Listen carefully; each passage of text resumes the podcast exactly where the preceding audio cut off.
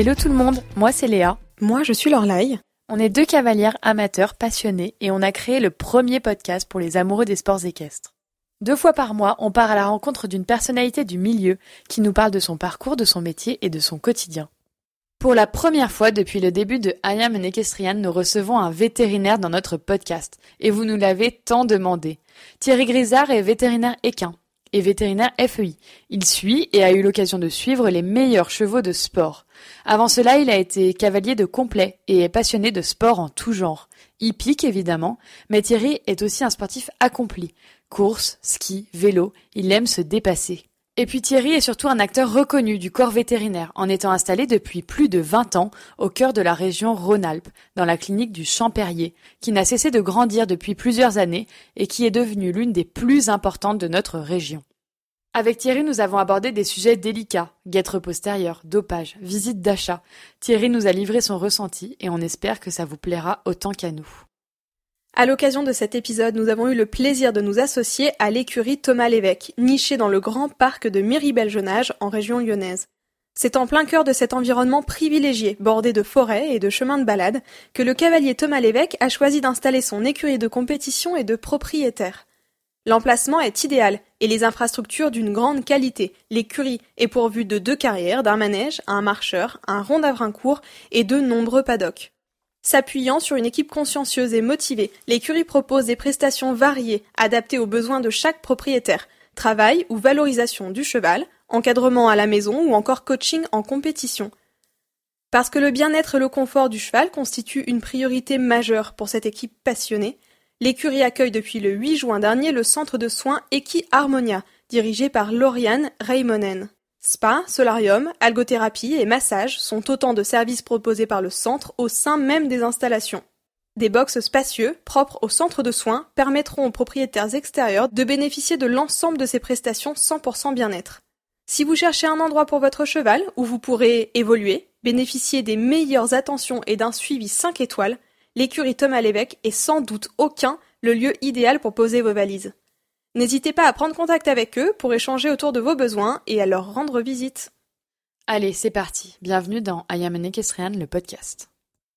Bonjour Thierry. Euh, merci beaucoup d'avoir accepté déjà notre invitation euh, pour euh, répondre à notre interview et enregistrer cet épisode. Vous êtes donc vétérinaire équin. Euh, vous êtes installé ici à Lyon, à la clinique du Champérier. Vous êtes un, acteur assez reconnu quand même des, du corps vétérinaire, euh, grâce à votre expérience auprès des cavaliers et aussi de très très bons chevaux de haut niveau. Cette clinique euh, où on est actuellement, elle est quand même, euh, c'est l'une des plus réputées de la région. Et souvent, quand on a besoin d'opérer un cheval, c'est vers vous qu'on se tourne. Dans ce podcast, on aspire à mieux connaître les vocations et les parcours des personnalités qu'on interviewe euh, et de notre filière. Et c'est pour ça qu'on aimerait commencer et comprendre comment est née votre envie de devenir euh, vétérinaire équin. Euh, au début, mon envie de devenir vétérinaire, elle est venue de ma passion pour les chevaux parce que j'étais cavalier. Donc euh, bah, j'ai commencé comme vous sur des sur des poneys qu'on montait à cru et puis après on a commencé à faire un petit peu plus et puis de fil en aiguille bah, j'ai commencé à, à, monter un petit peu en concours. Et puis de de cette envie de, de passer du, du, temps avec les chevaux et puis de de mon goût pour le pour la médecine et puis la on va dire le, le questionnement médical c'est venu assez naturellement. J'avais envie de faire un métier où on vit dehors aussi, donc euh, voilà, euh, ça m'a permis de, de, combiner tout ça, ma passion des chevaux, l'envie de soigner et puis le, le, plaisir de vivre en plein air. Vous étiez déjà, euh, avant de, du coup de commencer vos études de vétérinaire, vous étiez déjà cavalier. Depuis combien de temps vous étiez au contact des chevaux? Euh, J'ai commencé à monter à 7 ans. D'accord. Est-ce que vous pourriez reprendre un petit peu les grandes étapes chronologiques du coup de votre parcours et de votre formation jusqu'à bah, la création de votre de la clinique euh, ici qui est la vôtre? Ouais, donc j'ai commencé par faire un an d'études de médecine humaine, euh, pas, pas parce que j'avais euh, pas cho choisi veto, mais parce que j'étais pas pris dans des bonnes prépas et que du coup, euh, pour pas perdre un an, euh, voilà, euh, je me suis inscrit en médecine. Et puis parce que j'avais envie, envie, de rester avec mes copains et copines qui étaient en médecine. Et c'est après cette année que, de médecine que j'ai pu rentrer dans une bonne prépa. Euh, donc j'ai passé le concours veto. À l'époque, ça se passait encore, la prépa était en un an. Donc j'ai eu mon concours la première année, comme j'avais de la chance. Et je suis rentré à l'école veto à Lyon. J'ai passé mes quatre années d'école là-bas. Ensuite, euh, je suis parti à Berne, où j'étais assistant euh, au Tierspital, qui est donc la clinique universitaire de, de Berne. Ensuite, je suis rentré, j'ai fait quelques remplacements en Alsace, en Normandie, et je suis parti à l'armée en tant que vétérinaire et cavalier. Donc j'étais à Fontainebleau, au centre sportif d'équitation militaire. J'ai passé un an là-bas. En même temps, je travaillais un peu dans une clinique, euh, la clinique du Lys, qui est installée à, côté de Fontainebleau. Et puis à la fin de mon année, je suis venu euh, en région Rhône-Alpes et je me suis associé au bout d'un an euh, avec le docteur Reboul qui avait déjà une, pratique mixte où il faisait un peu de tout, canine, rural et queen. Et moi, je suis arrivé pour euh, euh, développer et renforcer la, la, clientèle équine. Et au bout de cinq ans, on, s'est séparés parce que lui voulait euh, continuer à faire de la clientèle mixte. Et puis moi, mon, mon goût pour la médecine des chevaux était suffisamment développé pour que j'ai pas envie de faire autre chose. Voilà. Et, j'étais prêt à sacrifier quelques avantages, entre autres financiers, de, l'activité canine pour continuer à, faire ma passion. Donc on s'est séparés au bout de cinq ans. Euh, et c'est là où on a commencé à regarder un petit peu pour construire quelque chose. Donc on a loué pendant cinq ans un bâtiment agricole qu'on avait transformé avec euh, pour y mettre des box et une petite salle d'opération avec euh, bah, deux de mes associés actuels, fondateurs de la clinique ici. Et puis au bout de cinq ans, on s'est trouvé un, peu à l'étroit pas forcément très fonctionnel, un peu, un peu perdu dans la campagne aussi. Et entre autres pour des raisons de, de proximité des actes de circulation, comme on opérait des colis, qu'on avait des chevaux qui venaient un peu de partout et que euh, on était à 20 minutes de la sortie d'autoroute la plus proche, on s'est dit que c'était pas pas forcément idéal. Donc on a cherché à construire un bâtiment et euh, on a acheté ici en 99 et on a ouvert en 2000. Donc vous fêtez vos, vous fêtez vos 20 ans cette année? Ouais. vous étiez donc euh, cavalier, vous nous l'aviez dit, vous nous l'avez dit au début, et puis euh, cavalier à l'armée. Aujourd'hui, vous montez plus à cheval? Alors, je monte plus pour mon plaisir, enfin pour mon loisir, on va dire. Euh, je monte de temps en temps sur des chevaux chez des clients. On va dire principalement quand je comprends pas ce qui se passe. Si, si j'ai un, un, client qui me dit qu'il euh, sent quelque chose sur son cheval et puis que euh, dans mon examen, que ce soit euh, statique ou après en mouvement ou même souvent je, finis par les regarder monter les chevaux. si je comprends pas ce qui se passe, si j'ai besoin de sentir ce que le cavalier me dit qu'il sent, ben, je me mets sur le cheval. Ah et, et l'autre cas où ça peut arriver, c'est si je pense que c'est un problème d'équitation. Et là, c'est plutôt l'inverse, c'est plutôt avec des cavaliers un peu moins expérimentés si je pense qu'il y a soit un défaut d'équilibre du cavalier ou peut-être de position des aides ou quelque chose comme ça, alors j'essaye de les corriger. Et si j'arrive pas, je me mets sur le cheval pour voir si moi j'y arrive. D'accord, c'est intéressant, je savais pas du tout. Ça vous arrive souvent de faire ça ou? Une fois par mois. Ah ouais quand même. OK. Et sinon à part ça, vous montez plus du tout coup pour le loisir, pour le plaisir, ça vous manque pas trop? Euh, je suis avec les chevaux toute la journée, alors les chevaux me manquent pas. Euh, pour mon loisir, ça me de faire autre chose, ça me permet de me sortir un peu de mon cadre de travail. Et puis, euh, puis j'espère que je suis meilleur vétérinaire que cavalier. Alors. Vous diriez du coup que votre passion, c'est d'abord une passion de l'animal du cheval, bien avant d'être une passion de l'équitation en réalité? Euh, Je pense que ma passion de l'équitation s'est transformée en passion des, des chevaux. Voilà, quand j'étais euh, enfant, j'avais euh, comme beaucoup de, jeunes cavaliers, des posters de poneys et de chevaux dans ma chambre. voilà, donc euh, j'aimais les chevaux, mais j'aimais les chevaux parce que j'aimais bien monter dessus. Et puis aujourd'hui, j'ai le plaisir de travailler avec. Voilà, on a eu pendant longtemps les chevaux à la maison que je montais pas, mais j'avais le plaisir de les voir le matin et le soir. Et non, l'activité équestre me manque pas, surtout que je pense que du fait que j'ai perdu la pratique et aussi parce qu'on vieillit, euh, je serais pas capable de faire aujourd'hui à cheval ce que je faisais quand j'avais 20 ans. Donc euh, c'est pas toujours facile d'accepter qu'on euh, qu'on diminue. C'est sûr. Euh, une des questions qu'on se posait en vous écoutant, donc ça fait 20 ans que vous êtes installé, ça fait déjà quelques années, donc vous avez terminé votre cursus d'études, on va dire. Comment est-ce qu'on fait au fil des années de pratique pour continuer de se former, de suivre les évolutions qu'il y a dans le métier, que ça, enfin que ça soit technique, technologique, même sociétal parfois? Est-ce que vous participez à des forums, à des conférences? Est-ce qu'il y a des pôles de recherche? Comment est-ce que vous faites pour rester en fait au, au goût du jour de la pratique vétérinaire? Bah, la, la, première des choses, c'est que euh, on, apprend tous les jours de sa pratique. Hein, donc, euh, on va dire que ça, c'est la formation euh, sur le tas. Hein. Ensuite, on va à des congrès ou à des, des conférences. On a de, des cycles de formation post-universitaire qui sont euh, à la fois théoriques et, et pratiques, hein, qui nous permettent de, de nous améliorer, d'apprendre de nouvelles techniques, d'apprendre à utiliser de, de nouveaux instruments. Et puis, euh, et puis, bah, on va aussi euh, se former pour certaines choses euh, qu'on ne sait pas faire ou qu'on n'a pas l'occasion de faire souvent et qu'on fait pas bien. Bah, on va se former chez des confrères qui le font plus, plus souvent.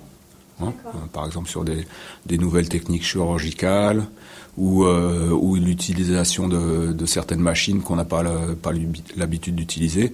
C'est bien d'aller passer euh, quelques jours dans une clinique où la, machine qu'on va acheter euh, est déjà utilisée, puis d'apprendre à s'en servir au contact de, de ceux qui en ont déjà l'habitude. Vous avez aussi grandement participé à la création du pôle santé à Equitalion. Euh, quelle était la vocation à travers euh, la création de ce, pôle-là? Est-ce que euh, vous aimez aussi transmettre ce que vous savez, notamment devant un public ou pas, devant des jeunes, des d'autres vétérinaires? Bah la, ouais, la transmission du savoir, je pense que c'est quelque chose d'essentiel. Le, le, pôle santé, il a surtout un, un but de, de, vulgarisation et puis d'améliorer et d'apporter un peu de de connaissances euh, vétérinaires, de, de, santé et de bien-être du cheval au, au grand public. C'est vraiment un outil plus de, de mise à disposition de, de, nos connaissances et puis des, de l'évolution de la pratique vétérinaire euh, auprès du grand public. C'est pas spécialement un outil de formation pour les vétérinaires, même, même si euh, bien sûr il y en a, il y en a qui viennent assister aux conférences. Et puis euh, bah, ici on a toujours eu depuis la création euh, des, euh, des, confrères qui viennent, qui restent un an pour se, se former avec nous. Donc, euh, ouais, la, pour ça aussi, la transmission, c'est, euh, ça fait partie des choses qui, qui nous animent. Euh, vous êtes estampillé vétérinaire FEI. On se demandait du coup ce que cela signifie et quel est votre rôle à vous du coup en tant que vétérinaire FEI vis-à-vis de la fédération internationale? Alors en fait là, il y a, euh, il y a deux choses dans FEI. Il y a le, fait d'être vétérinaire officiel. Donc euh, quand on est vétérinaire officiel, on représente la fédération internationale sur les concours sur lesquels on travaille. Et donc euh, le, le, rôle du vétérinaire officiel, c'est d'abord de s'assurer que la, compétition, elle se déroule dans des conditions de, euh, bien-être et, d'équité pour les chevaux. Hein. Donc ce qu'on veut, c'est que les chevaux soient en bonne santé pour faire du concours, euh, s'assurer qu'il n'y ait pas de euh, substitution de chevaux, de mauvais traitements, de choses comme ça, et que ce soit fait selon le, le, règlement de la FEI, que les traitements qui sont autorisés soient faits dans les règles où elles sont permises, et puis qu'il n'y ait pas de, pas de fraude à ce niveau-là. Et puis l'autre euh, aspect, c'est d'être euh, vétérinaire traitant, FEI, hein, ce qu'on appelle PTV aujourd'hui. Et là, c'est juste de euh, faire les soins aux chevaux du concours, sauf pour ceux qui ont euh, leur vétérinaire soit particulier, soit vétérinaire d'équipe sur les grosses compétitions euh, par équipe. Et à ce moment-là, eh ben on, on fait euh, les, soins courants, c'est-à-dire la traumatologie, les coliques s'il y a des coliques, euh, voilà. Et puis les, les soins de, de, confort qui sont autorisés, par exemple la, réhydratation d'un cheval qui boit pas assez, ou, euh, l'administration de, pourquoi pas, de, vitamines ou d'antioxydants, choses comme ça. Et donc, quand vous êtes euh, vétérinaire sur un concours, sur un CSI, euh, en tant que vétérinaire FEI, euh, vous êtes sur le concours tout le week-end. Vous observez beaucoup les chevaux, d'après ce que ce qu'on m'a dit. Euh, et euh, comment est-ce que vous adaptez en fait vos soins pour que en fait le cheval soit au top sur un court terme, voilà, sur le court terme, sur le week-end? Bon, sur le sur le week-end, la, la première des choses qui est importante, c'est effectivement de surveiller qu'il soit bien reposé, pas stressé, hydraté suffisamment. On, on, surveille aussi quand même pas mal les les risques de maladies infectieuses. Entre autres, il y, a, des chevaux qui voyagent pas bien, qui font ce qu'on appelle une hyperthermie de transport ou une fièvre, un shipping fever en anglais. Donc, euh, on, est assez attentif à tout ça. Et puis, on, alors moins en CSO, mais un peu plus euh, en dressage et en complet, on fait attention aussi au, confort musculaire, hein, puisqu'il y a des, pathologies type euh, myosite, hein, ce qu'on appelle les rhabdomyolyse, qui peuvent arriver pas mal sur ces chevaux-là surtout euh, quand ils sont euh, soumis à des efforts un petit peu longs, intenses et éventuellement aussi à la déshydratation. Et puis il y a tout l'aspect soin de, confort qui est, on va dire, un petit peu controversé, entre autres par certains défenseurs de la, du bien-être animal. Mais bon, il y a des règles qui permettent de faire euh, certaines administrations, par exemple d'acides aminés ou de, euh, protecteurs des articulations, des choses comme ça. Euh, je pense qu'à partir du moment où c'est autorisé et où c'est administré dans les règles, il n'y a pas de raison de ne pas aider les chevaux qui peuvent être quelquefois justement un peu sur la, sur la pente descendante. Justement, c'est une des questions qui ressort beaucoup aujourd'hui et je pense que vous êtes du coup en première ligne pour pouvoir y répondre puisque vous êtes là pour observer et pour euh, garantir de toute façon la santé et le bien-être des chevaux.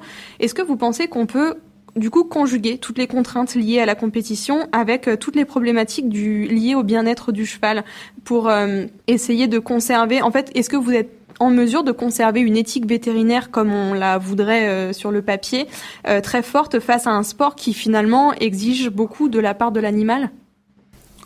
Bah, L'éthique, c'est une question de jugement personnel. Euh, moi, j'estime que tous les jours, ce que je fais doit être éthique et, et, que je dois pouvoir me regarder dans la glace quand je rentre à la maison le soir. Donc, euh, bah, je pense que clairement, euh, chacun euh, s'autorise ou s'interdit de pratiquer certains actes ou certains traitements sur les chevaux, que ce soit des chevaux de compétition ou des chevaux de loisirs, hein, parce qu'il y a, a, pas que les chevaux de concours qui peuvent subir des, traitements non éthiques. Hein. Mais encore une fois, aujourd'hui, on a les moyens, y compris les moyens euh, réglementaire dans le cadre des compétitions internationales, par exemple, de d'aider les chevaux ou en tout cas d'améliorer leur confort au travail. Euh, et je vois pas de raison de ne pas le faire si si on est intimement persuadé que ce qu'on ce qu'on leur fait ne leur fait pas prendre plus de risques pour leur santé et va pas modifier leur performance. Enfin, la question qu'il faut se poser, c'est est-ce que le traitement permet au cheval d'exprimer son potentiel de performance ou est-ce qu'on est en train de lui donner quelque chose qui vise à améliorer les performances? Si c'est améliorer les performances, clairement, ça s'appelle du dopage et je pense que c'est répréhensible. Si c'est euh, donner au cheval du confort pour qu'il puisse performer à son meilleur niveau, euh, si c'est un traitement autorisé et qui est euh, euh non dopant et euh, éthiquement respectable, je vois pas de raison de ne pas le faire. Du coup, c'est quelque chose que je voulais aborder avec vous quand, quand je vivais aux États-Unis, donc j'étais à Wellington, et j'ai beaucoup euh, entendu, enfin j'ai eu l'occasion de discuter énormément avec les cavaliers, les, managers, les stable managers là-bas, et il semblerait que les règles par rapport aux produits euh, considérés dopants ou non, dopants sont quand même beaucoup plus soft, euh, par exemple aux États-Unis qu'en France.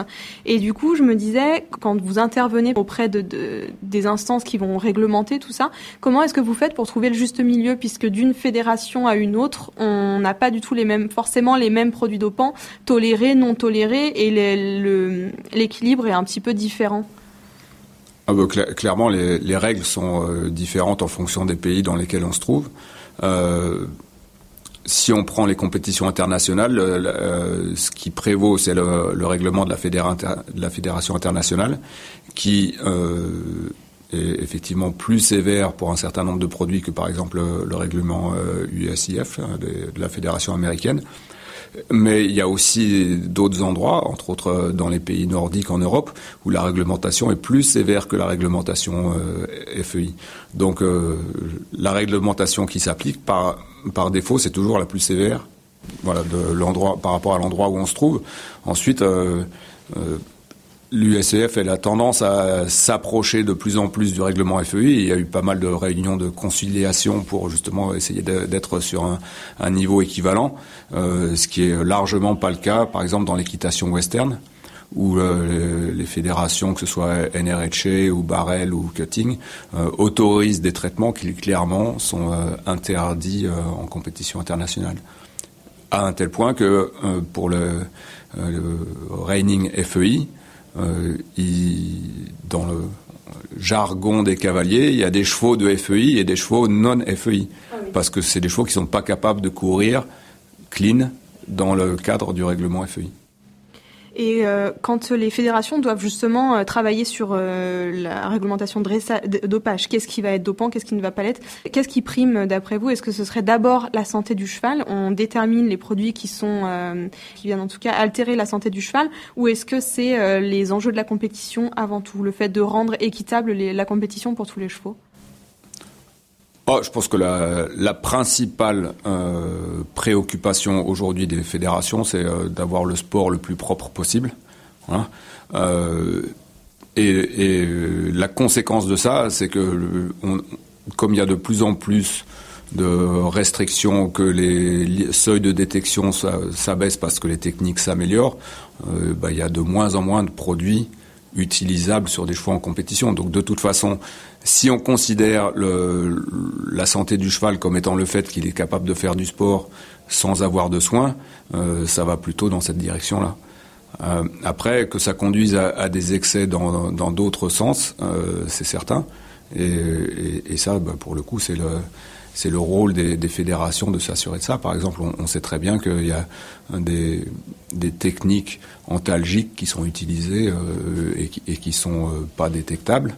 Euh, entre autres avec des machines à ondes de choc ou des choses comme ça. Et la, la théorie, c'est que euh, c'est interdit de faire des ondes de choc, par exemple, à un cheval dans les quatre jours qui précèdent une compétition.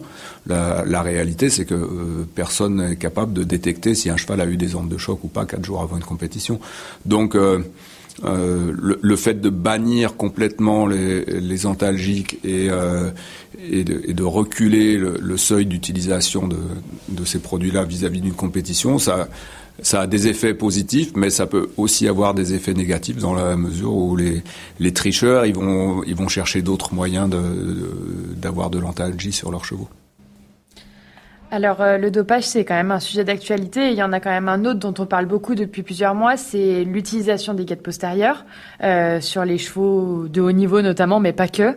Euh, la FEI, elle a validé l'interdiction de, des guettes postérieures à partir de janvier, euh, mais les évolutions, elles émergent assez progressivement quand même autour de, ces artifices-là, et on pourrait se demander pourquoi est-ce que les institutions elles ont mis euh, autant de temps en fait à, à tendre vers euh, cette décision-là. Est-ce que vous pensez que euh, les interrogations liées au bien-être animal est-ce que vous pensez qu'elles sont récentes ou est-ce qu'elles sont là depuis longtemps, mais que c'est une problématique sous-jacente dont on parlait, dont on parlait moins en tout cas? Non, alors la, préoccupation sur le bien-être des chevaux au travail, elle existe depuis longtemps. Euh, Aujourd'hui, c'est bien plus médiatisé.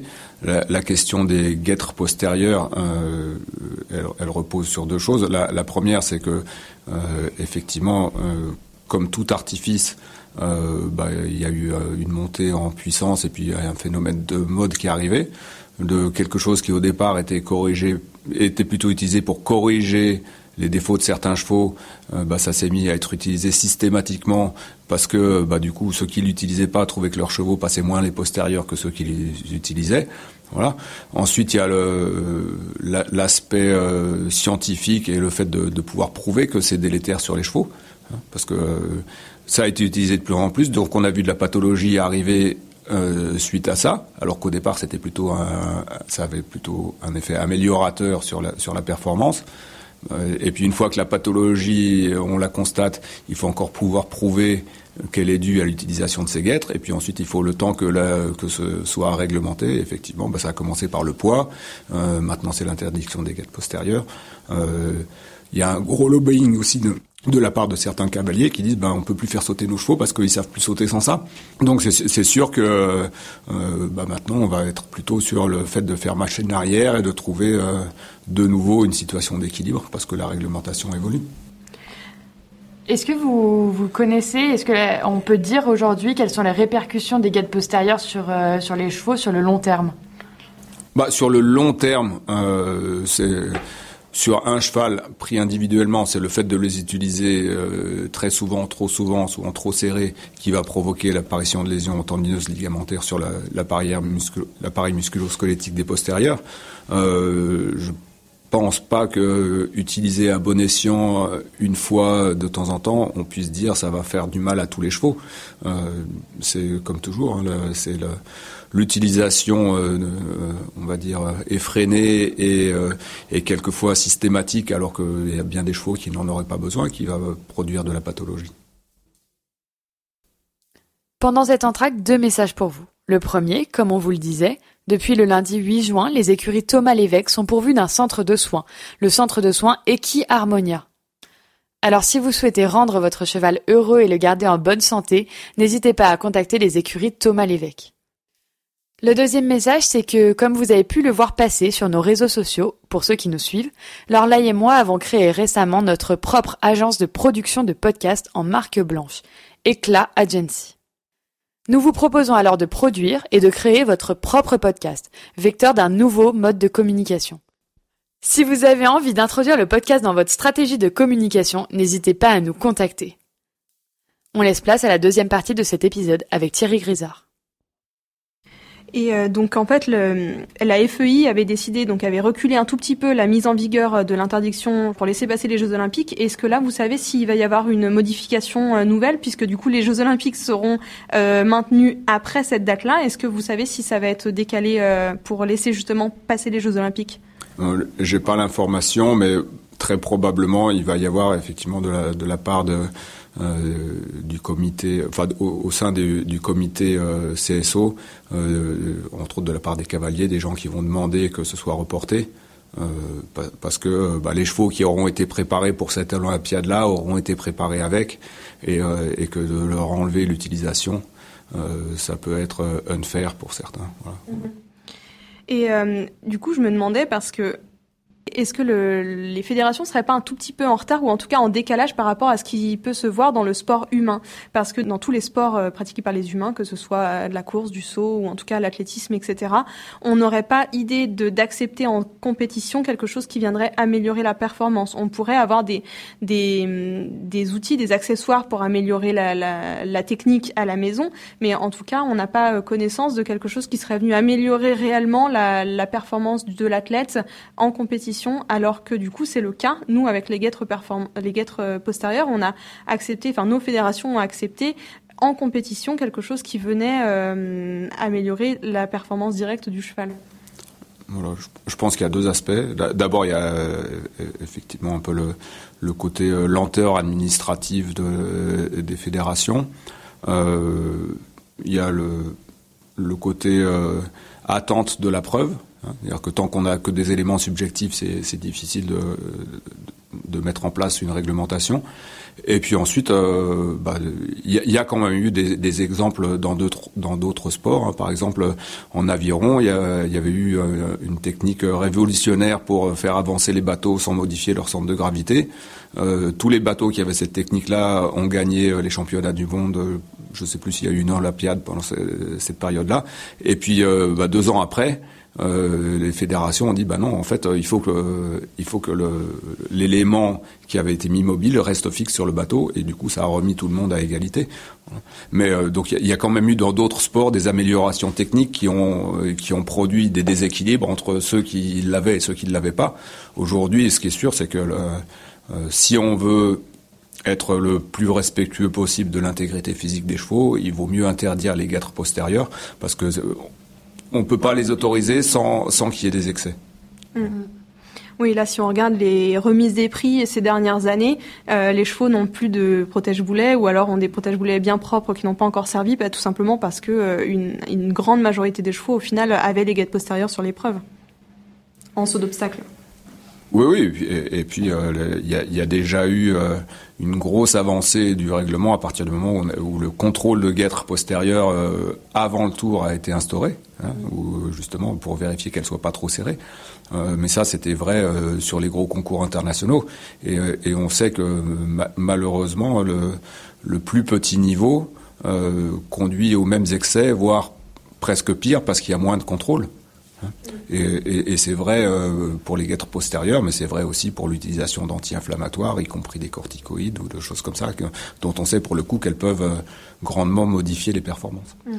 C'est vrai qu'on parle beaucoup du très haut niveau concernant les guêtres postérieures, mais aujourd'hui, il y a énormément d'amateurs qui utilisent les guêtres postérieures sans, connaître vraiment euh, ni les tenants, ni les aboutissants et les répercussions que ça peut avoir sur leurs chevaux. Et, et voilà, je pense que les institutions font en sorte que les choses changent à ce niveau-là. On sait aussi que pour euh, les chevaux de, très haut niveau, ils sont euh, énormément suivis par les vétérinaires, par des ostéopathes, par les tout ce qu'il y a autour de, du staff en fait pour les chevaux. Est-ce qu'on peut pas dire que euh, les multiples check-up des chevaux, les multiples visites, etc. Ce n'est pas aller vers du trop et du toujours plus pour conserver, pour les mettre dans du coton? comment est-ce que vous, vous vous situez par rapport à ça? Bah aujourd'hui il y a une, on va dire, une, conscience de, de la nécessité de plutôt faire de la prévention que de la thérapeutique. Hein. Et, euh, et, je pense que, le, encore une fois, l'éthique de chacun euh, fait euh, que bah, soit il fait que du bien aux chevaux et éventuellement il essaye d'en faire le moins possible, euh, soit on peut être euh, hyper interventionniste et, et injecter ou, euh, ou faire même des, des, soins type acupuncture, des choses comme ça à chaque fois qu'on voit un cheval. Le, le but de, de, faire du suivi, c'est de les, les maintenir euh, en bonne santé le plus longtemps possible pendant la saison, pour pas avoir d'interruption, pour pas être obligé de les arrêter parce qu'ils se sont fait mal, euh, et puis pour euh, essayer de leur donner des, les meilleures chances possibles bah, de bien performer, de bien voyager, euh, voilà, de, de choisir aussi éventuellement euh, les engagements quand on quand on discute. et c'est vrai dans le, dans le concours, mais c'est vrai aussi par exemple dans les courses. Euh, quand on discute avec les entraîneurs ou avec les cavaliers, euh, si, si on a la perception que le cheval est euh, un peu moins en forme ou qu'il a par exemple une, une, moins bonne locomotion ou une moins bonne respiration ou des fréquences cardiaques de récupération qui vont être plus élevées que d'habitude, on va peut-être leur conseiller de pas aller courir pour pas faire l'épreuve de trop où le cheval va casser. Donc le, le fait de les regarder régulièrement si on s'interdit de leur faire des choses qui peuvent être euh, nuisibles à leur bonne santé, euh, c'est pas une mauvaise chose. Au, contraire, on, enfin, mon idée, c'est qu'on doit plutôt aider le cavalier ou l'entraîneur à gérer la, carrière et la, saison de son cheval. Euh, bon, c'est pas forcément la manière dont tout le monde pratique. Votre métier, il passe aussi du coup par euh, ce conseil du cavalier et de l'entraîneur et du coup du staff un peu qui est autour du cheval. Euh, il vous arrive souvent de dire, euh, voilà, là je pense que c'est le parcours de trop ou c'est pas le bon moment. Oui, ça fait. Enfin, si, on essaye d'avoir une équipe soignante autour d'un autour d'un cheval et d'un couple cavalier-cheval, bah, ça veut dire qu'il y a peut-être euh, un entraîneur ou un, conseiller technique, euh, ben, un groom, un ostéo, un maréchal. Et le, il faut que tout ce monde-là se parle, euh, soit bien conscient de quels sont les objectifs, quels sont les moyens qu'on se donne pour y arriver, et puis que la parole de chacun puisse être écoutée. C'est-à-dire si, par exemple, moi j'ai envie qu'on mette des fers en aluminium, et puis que le maréchal me dit, bah non, l'aluminium ça lui abîme les parois, on peut pas lui mettre on, discute et puis on se met d'accord pour faire autrement. Et. Donc là, et, dans la dans la gestion de la de la saison, de la préparation, c'est pareil. Par exemple, on peut être amené à, déconseiller certains exercices pour un cheval parce qu'il a une pathologie, ou au contraire en, en indiquer d'autres. Euh, par exemple, pourquoi pas de leur, faire travailler euh, euh, avec des, poids sur un membre parce qu'il a besoin de, rééducation. Parce que ce membre-là a eu de la pathologie, qu'il est devenu plus faible et qu'on n'arrive pas à le remuscler ou des choses comme ça. D'accord. Euh, vous avez aussi, euh, vous avez eu et vous avez toujours l'occasion de suivre euh, les, les, chevaux des meilleurs cavaliers et je pense notamment aux chevaux de Marc et Charlotte McCauley qu'on a reçus dans notre podcast. Est-ce que vous pouvez nous expliquer un peu comment se met en place un travail sur le long terme et un suivi sur le long terme pour que quand ces cavaliers-là ont une échéance importante, ils soient prêts à ce moment-là? Comment est-ce que, à quelle fréquence et comment est-ce que vous travaillez en fait avec ces cavaliers? Bon, chaque cas est différent. Avec Charlotte et Marc, euh, je passe euh, au moins deux fois par mois à l'écurie hein, euh, pour faire le tour des chevaux. Hein, donc, on leur fait un, examen statique, dynamique. on en fait régulièrement des bilans sanguins aussi pour voir où ils en sont. Euh, et puis, bah, voilà, on discute euh, avec le maréchal. Au moins une fois par mois, j'y suis avec le maréchal et on regarde euh, comment les chevaux se déplacent, s'il y a des améliorations à faire, des modifications, si on maintient les modifications qu'on a faites ou pas, parce que chaque fois qu'on change quelque chose, ça peut induire autre chose. Voilà.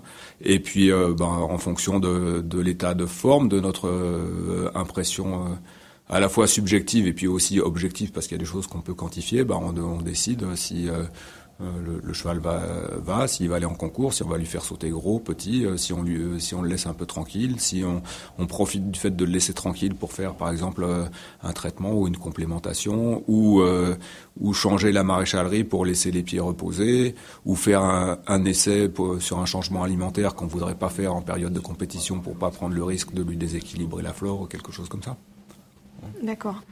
J'allais dire, vous n'avez pas de chance, vous êtes en première ligne pour aborder avec nous tous les sujets sensibles. Il y en a un autre qu'on voulait euh, aborder avec vous parce que ces dernières semaines, euh, pendant le confinement, il y a eu une euh, vidéo sur les réseaux sociaux qui a fait beaucoup de bruit, c'est celle de Julien Epaillard, qui est filmé en train de parer un de ses chevaux et de d'expliquer un petit peu sa volonté et sa méthode euh, de garder les chevaux pieds nus au maximum, même pour ces chevaux de sport.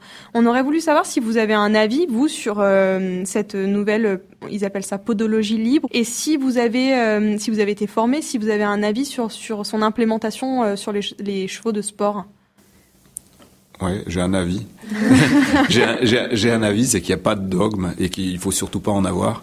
Euh, il y a, des chevaux qui sont très bien pieds nus, d'autres qui sont pas bien pieds nus. Il y en a qui sont pas bien, mais qui vont mettre deux mois ou six mois avant d'être confortables. Donc, bah, si on décide de mettre un cheval pieds nus, quelquefois, il faut être prêt à attendre six mois pour qu'il retrouve euh, du confort. Et quand on dit confort, c'est quotidien, même pour monter dessus et aller faire euh, du travail sur le plat aux trois allures. Voilà. Il y en a qui vont jamais s'y faire. Et puis, euh, et puis, bah, si on du principe qu'on veut avoir un cheval déféré, euh, il faut savoir que ça, demande bien plus d'implication de la part du, groom ou du cavalier ou du propriétaire, si c'est un, cheval de propriétaire dans une écurie. Parce qu'un un pied nu, euh, il faut s'en occuper euh, toutes les semaines ou, au, minimum toutes les deux semaines. Il faut savoir remettre un coup de râpe, tomber la partie superficielle de la paroi. c'est plus de soins. C'est euh, bien sûr plus physiologique parce que euh, on n'a jamais vu un cheval dans la nature avec des fers aux pieds, mais bon, on n'a jamais vu un cheval dans la nature euh, euh sauter 1m60 sur du micro-sable non plus. Donc, moi, j'ai pas de, j'ai pas d'avis tranché. J'avais des chevaux qu'on n'arrivait pas à ferrer parce que euh, soit euh, il n'y avait pas la possibilité d'avoir un, maréchal pour euh, mettre en place les techniques qu'on voulait mettre en place, soit parce qu'il n'y avait pas les moyens financiers de la part du propriétaire. Donc certains chevaux étaient plus confortables déferrés que ferrés avec des fers classiques. Hein. Euh, D'autres, c'est l'inverse. Il y, a des chevaux, même dans les chevaux qui sont pieds nus, euh, par exemple des chevaux d'endurance, il y en a certains, ils sont pieds nus tous les jours, mais pour aller faire leurs grosses courses, on leur met quand même des sandales. D'accord. Et, pour le coup, euh, bah, est-ce que c'est mieux de les entraîner euh, pieds nus et de leur mettre des sandales pour les compétitions ou de les laisser ferrer tout le temps? On peut discuter aussi.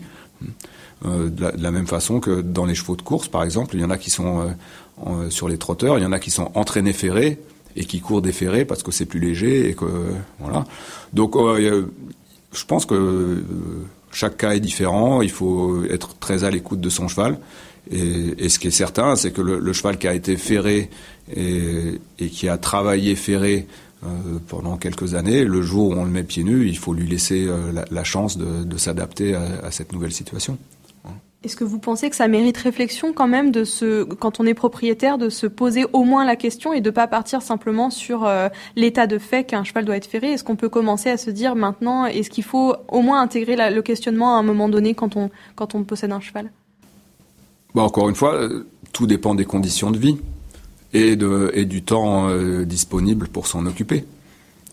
Si s'il n'y a pas de pathologie du tout, que la, la corne est saine, et que le, le cheval euh, qui a été ferré euh, et avec lequel on a travaillé ferré pendant quatre ans, on se dit j'aimerais bien le mettre pieds nus pour voir comment ça fait. Euh, bah, très bien.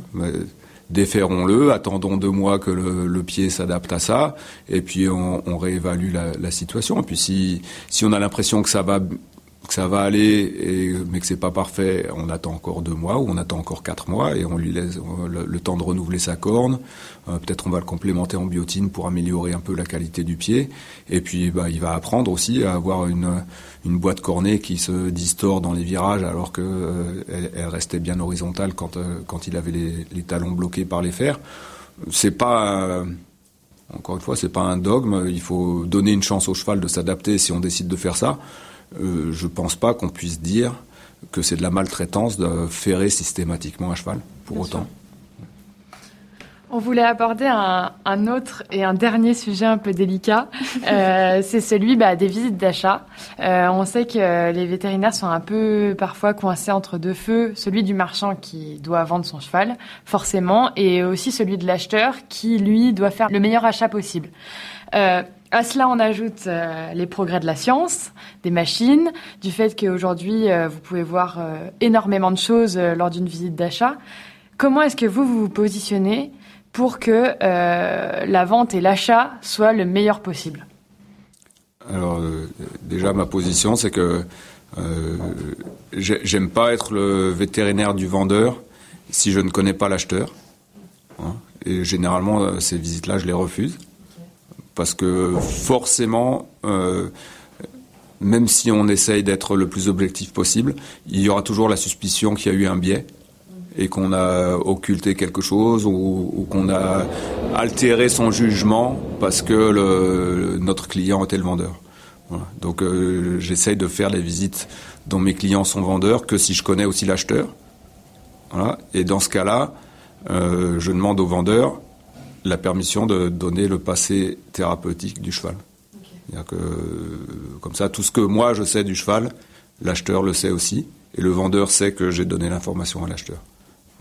Après, dans le, dans le cas où mon client, c'est le, le, cas le plus courant, où mon client est l'acheteur et où je ne connais pas le vendeur, ou le, le vendeur n'est pas mon client, le, le but de la visite d'achat, c'est de faire un état des lieux au jour de l'examen de, de l'état de santé du cheval. Donc, bien sûr, en fonction de, du prix, du niveau sportif attendu et du niveau sportif actuel du cheval, on va faire des examens plus ou moins poussés, euh, avec des examens complémentaires euh, qui vont aller de pas de radio, euh, radio des pieds, des jarrets, voilà, à faire un bilan complet à 70 radios et des échographies sur un cheval qui vaut très cher et pourquoi pas une endoscopie, et puis un bilan sanguin et des tests de dépistage sérologique pour des maladies hémolytiques ou des choses comme ça. La visite, il faut qu'elle soit adaptée euh, à l'objectif de l'acheteur. Il faut euh, bien, sûr juger tous les éléments qu'on reçoit à la lumière de, euh, bah, ce qu'a fait le cheval jusqu'à maintenant, parce qu'un cheval de 4 ans, on n'attend pas forcément la même chose des radios qu'un un cheval de 12 ans qui a déjà fait du Grand Prix. Et puis le but, c'est de donner la meilleure information, l'information éclairée sur l'état de santé à l'acheteur. Et après, bah, euh, tout achat comporte un certain niveau de risque. Si le risque il est conscient et qu'il est accepté, euh, je ne pense pas qu'on puisse dire un cheval passe la visite ou passe pas la visite. Euh, parce que le, risque qui va être accepté par un, propriétaire, un acheteur, va pas forcément être accepté par l'autre.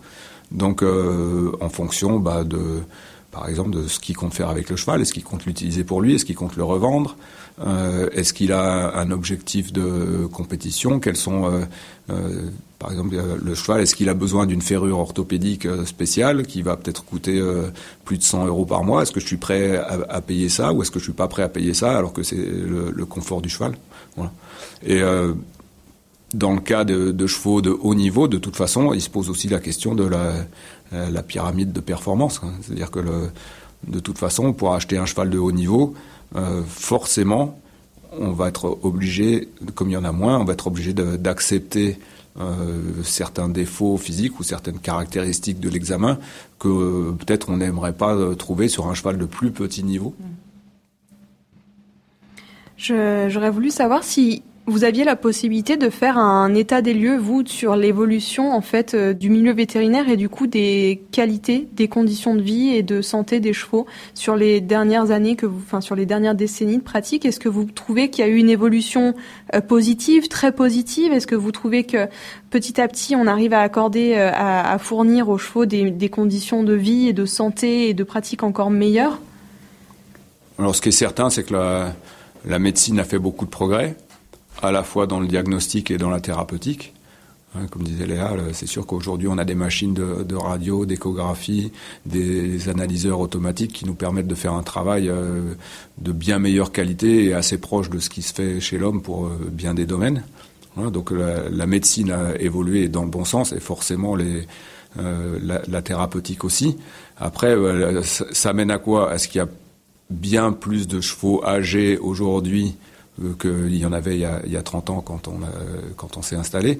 Et, bien sûr, plus de choix âgés, ça veut dire aussi plus de pathologies un petit peu euh, lourdes à gérer, que ce soit euh, par exemple euh, l'apparition de syndrome de Cushing ou de choses comme ça qu'on voyait très peu parce qu'on n'avait pas assez de chevaux âgés pour les voir avant, et puis peut-être parce qu'on n'avait pas les moyens diagnostiques et encore moins les possibilités thérapeutiques de les gérer.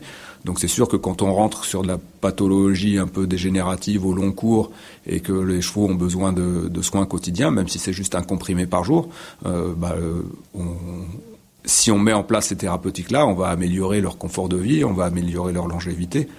Donc de, ce point de vue-là, c'est euh, un net progrès.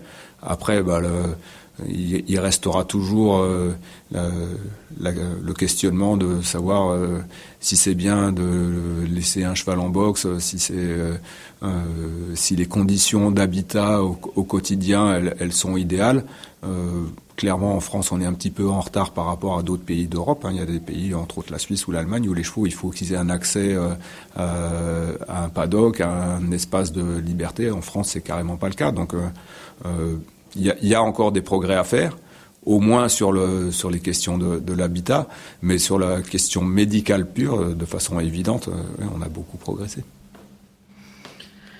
Euh, on va passer maintenant à des questions qui sont un peu plus perso et sur vous euh, en tant que tel. Euh, le métier de vétérinaire que vous que vous exercez depuis des années maintenant, c'est un métier qui est très prenant entre les rendez-vous, les urgences, etc. et aussi très physique. Je sais que vous vous êtes blessé il y a pas si longtemps.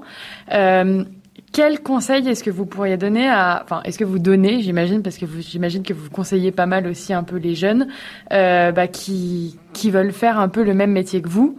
Euh, vous lui donnez les points positifs, les points négatifs.